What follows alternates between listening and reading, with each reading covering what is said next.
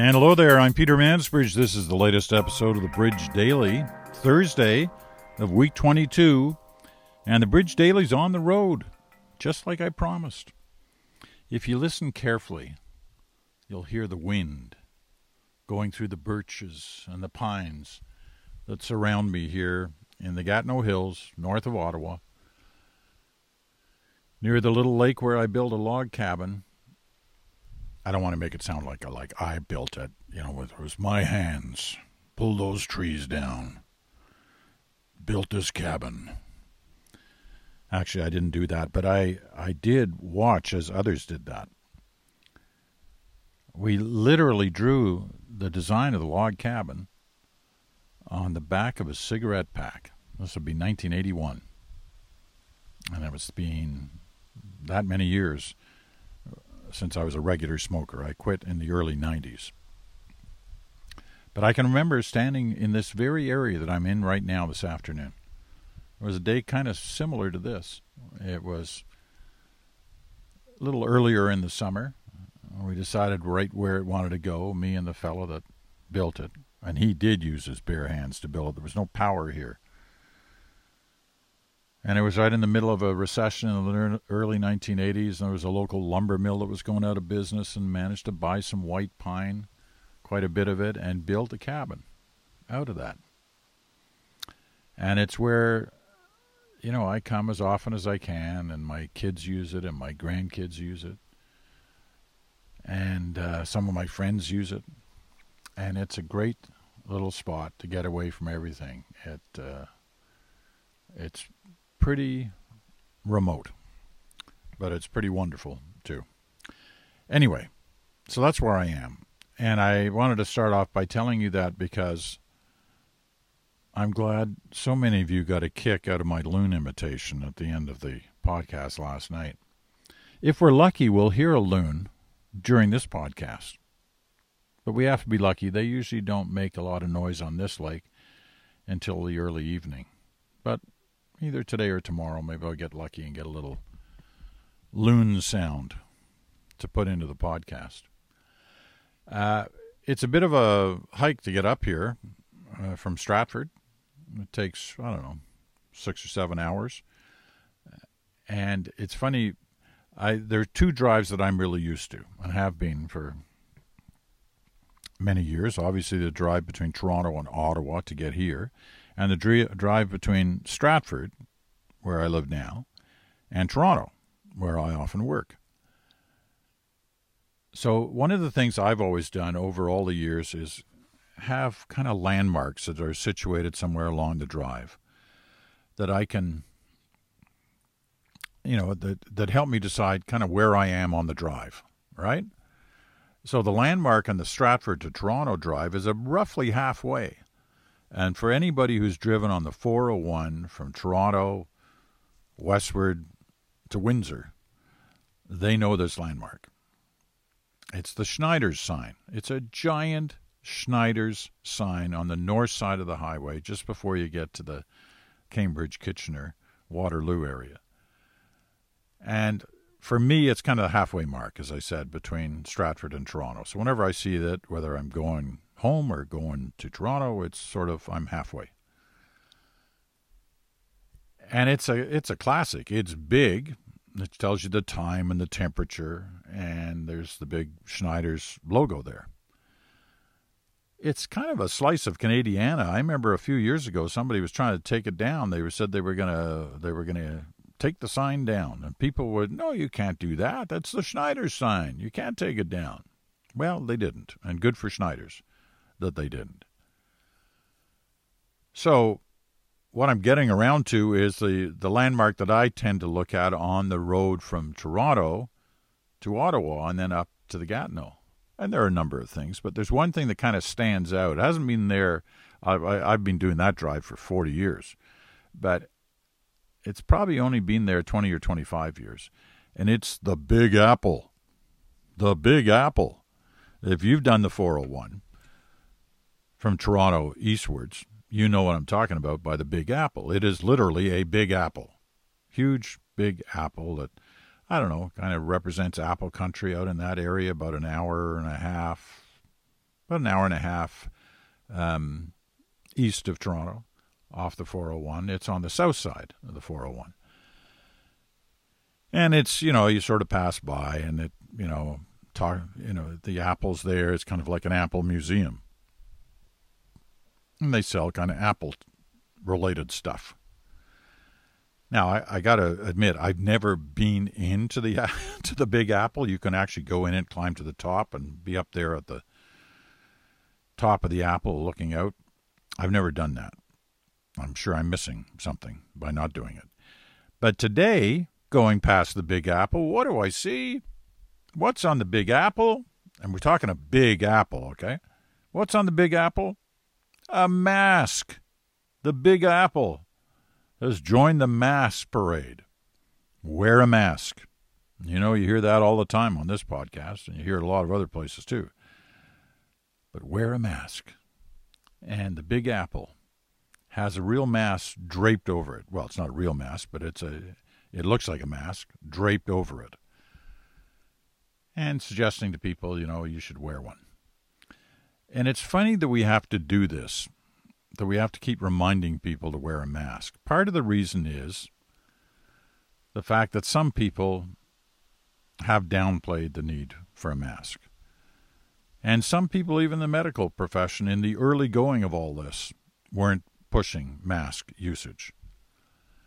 And in one, one person in particular has certainly remained consistent on the mask front, and that's Donald Trump.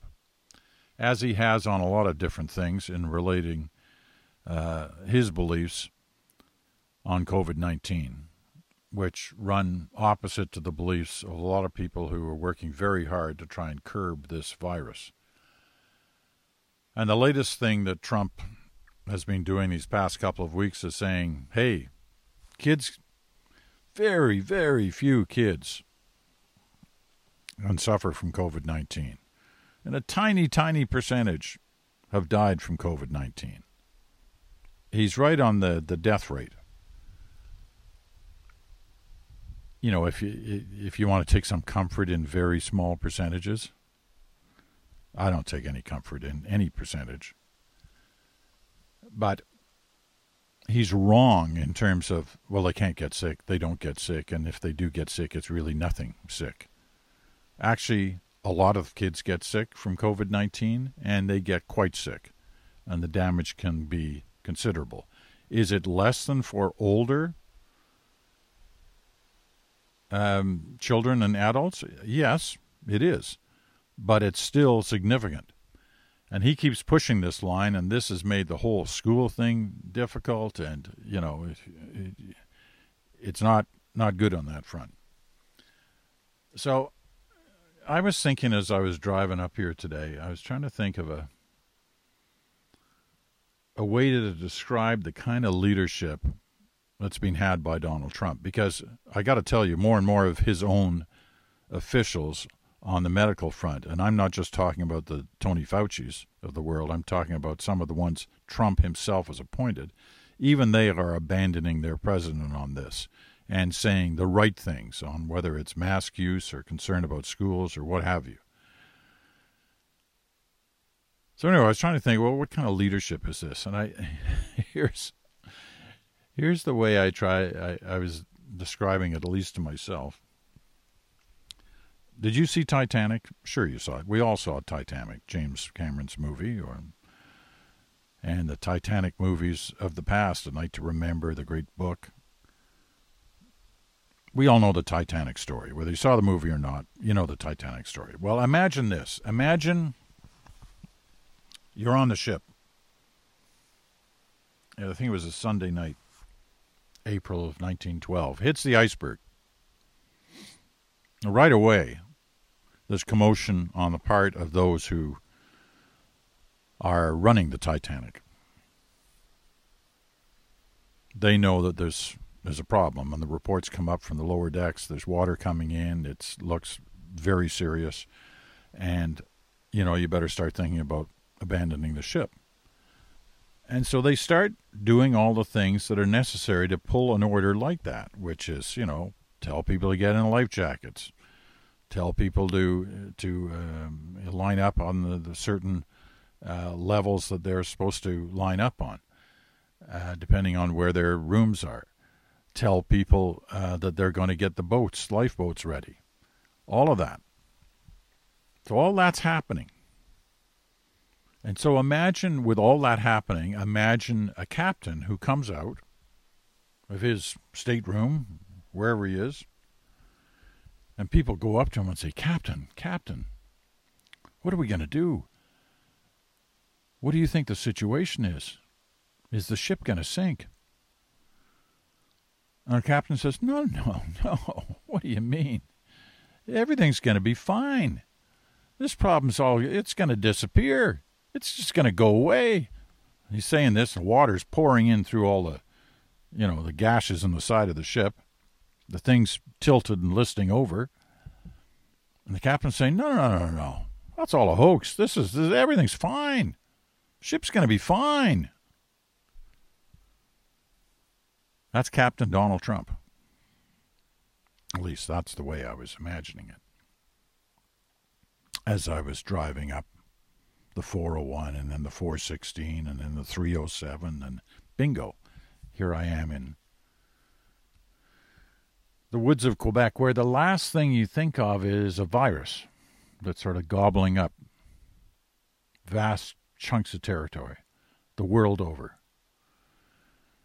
But again today, you know, here we see the United States around 50,000 new cases. 50,000 new cases. The last total for Canada in a day that I saw, because these things come in at different times throughout the day, was yesterday's total. It was under 500. Under 500. Versus 50,000 in the States, our neighbor, battling a vicious virus that is running out of control in their country. And 50,000 is better than it was 10 days ago when it was 70,000 cases a day. But what isn't better is the death rate, which today I think was somewhere around 14 or 1500 was the latest death rate I saw in the United States. Their death rate three or four times greater than our case rate daily. Yeah, this uh, virus is not going away anytime soon. And we have to stay vigilant because the lessons are all around us. Spain, their numbers are starting to go up again. Israel opened their schools too early, they now admit, and things just turned around. They seem to have everything under control. Then the school situation has caused them enormous problems. Will it do the same to us? That's the question that parents are trying to deal with. And it's a tough call a tough call for parents. And we've discussed this before, and you've written about it before, and I, I totally get it. I, it's a very difficult decision, and that's why some parents are putting together these small pods to do home teaching. They hire a teacher, and they get three or four parents with three or four kids, or five or six kids, and they just teach them at their expense.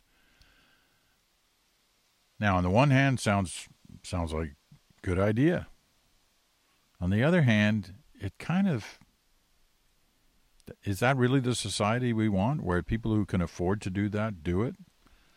And people who can't afford have their kids in some form of peril, potential, or they have to give up their own jobs to stay at home to look after their kids?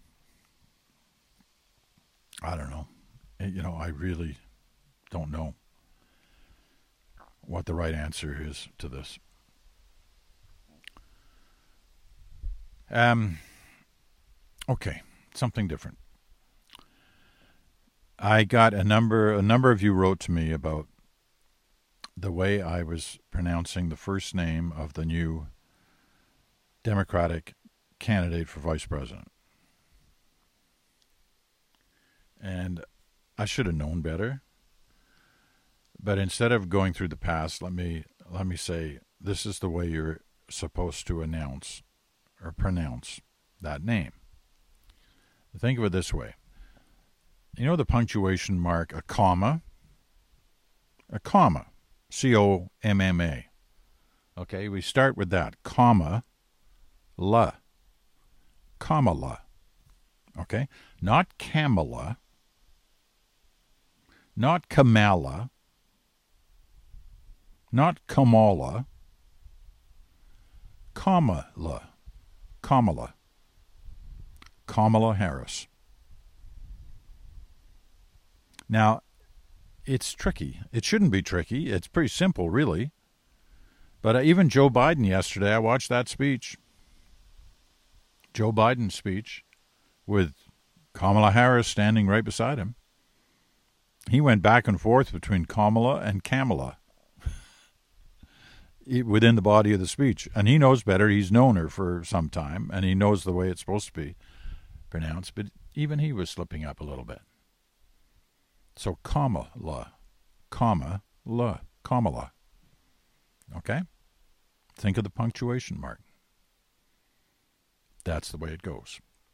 Okay, last point for this day is on the threat by Monsieur Blanchet, the leader of the Parti Québécois, no, the leader of the Bloc Québécois in Ottawa. He's saying that unless he gets the resignations of Justin Trudeau, Bill Morneau, the finance minister, Katie Telford, the prime minister's chief of staff, unless the three of them resign, he's going to introduce a vote of non confidence in the government. And if it's supported by the other opposition parties, namely the Conservatives and the NDP, the government will fall. And there will have to be an election right away. So is that going to happen? I mean, this is a threat by the number three party in the House of Commons to bring the government down. Now, working against that is the fact that all the parties are broke, right? They still haven't recovered from the money they spent in the last election. And they got to raise money. So that's usually a marker for why this is not a good idea. Second, you got the opposition party, the main opposition party, the Conservatives, don't have a leader. They're supposed to be electing a leader very shortly. So they don't know who their leader is. They have an outgoing leader who I'm sure would love another kick at the can, but does his party really want to give him one? And then you've got the NDP, who don't have two nickels to rub together, apparently. But are they going to say no? Are they going to prop up the Liberal government? I don't know. And I don't know whether this threat is real or whether it's just a little showboating. The one thing the Bloc Québécois uh, don't need to worry about is losing seats. They they probably don't need to spend a dime, and they can withhold their they can hold on to their seats in Quebec, and they might even pick up a few if the Conservatives waver on the point of whether or not they're going to bring down the government. So they're kind of sitting pretty on making this threat, but how real do they really want to make it? So I was thinking, well, as I was driving up here today, I thought I should check in on this. I should talk to a few people in Ottawa, a few of my friends, to see how worried they are or how excited they are by the prospect of an election.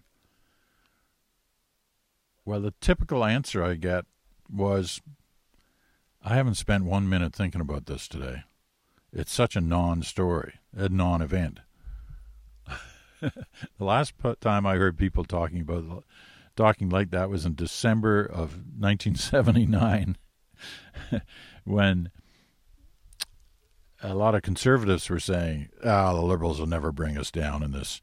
It's just a vote of non-confidence around the budget, John Crosbie's budget, Joe Clark's government, and the next thing you knew, they brought him down. They were into an election and Pierre Trudeau was back again as prime minister. just a few months later in February of 1980. So these things can take hold. You never know how they're going to turn out. Anyway, you know what? I'm not going to be thinking about that tonight. It is a beautiful evening here as the sun will dive in the next hour or so. The sky will go pinky red. The water is un- this is a spring-fed lake, and the water is unbelievably warm. High 70s, I think. Really? You know, can you believe it? High 70s. It's a gorgeous, gorgeous spot, and I'm very lucky. I bought this for next to nothing in the early 1980s. And get up here as often as I can, and my kids have grown up here, and my grandkids have grown up here. And it still looks very much the same way it did way back there in, I think it was ni- late 1980 or 81 that I first came in here and looked at this land. Bought it, and then got those logs, those white pine logs. And with my bare hands through the woods, carried those logs, started the dovetail corners, building the squared logs. Well, I watched them being built anyway. Pretty remarkable. Well, I haven't heard the loons. I think they've been listening very closely, and you know, as soon as I end the podcast, the loons will start their familiar sound, which I would do again tonight, although you laughed at me last night. So I'll wait to get the real deal. All right, listen. You have a great Thursday night. Remember, tomorrow is the weekend special, which we'll maybe do from the dock with your letters. So if I'm going to read your letters, and I've got a couple of really good ones, but I could use a few more. If I'm going to read your letters, you got to send them in, right? The Mansbridge Podcast at gmail.com. The Mansbridge Podcast at gmail.com. Hope you've enjoyed this. Sounds a little different. Uh, you know, obviously, you're not in the studio quality sound uh, that the Bridge Daily normally has. But you can't beat this. You know, the wind has died down now. It was kind of swirling through the trees when we started, but it's kind of died down now. Time for a swim. Time for an early evening swim. All right, this has been the Bridge Daily for this Thursday night. Thanks for listening. Glad to have you with me. And we'll be back, as we always are, in 24 hours.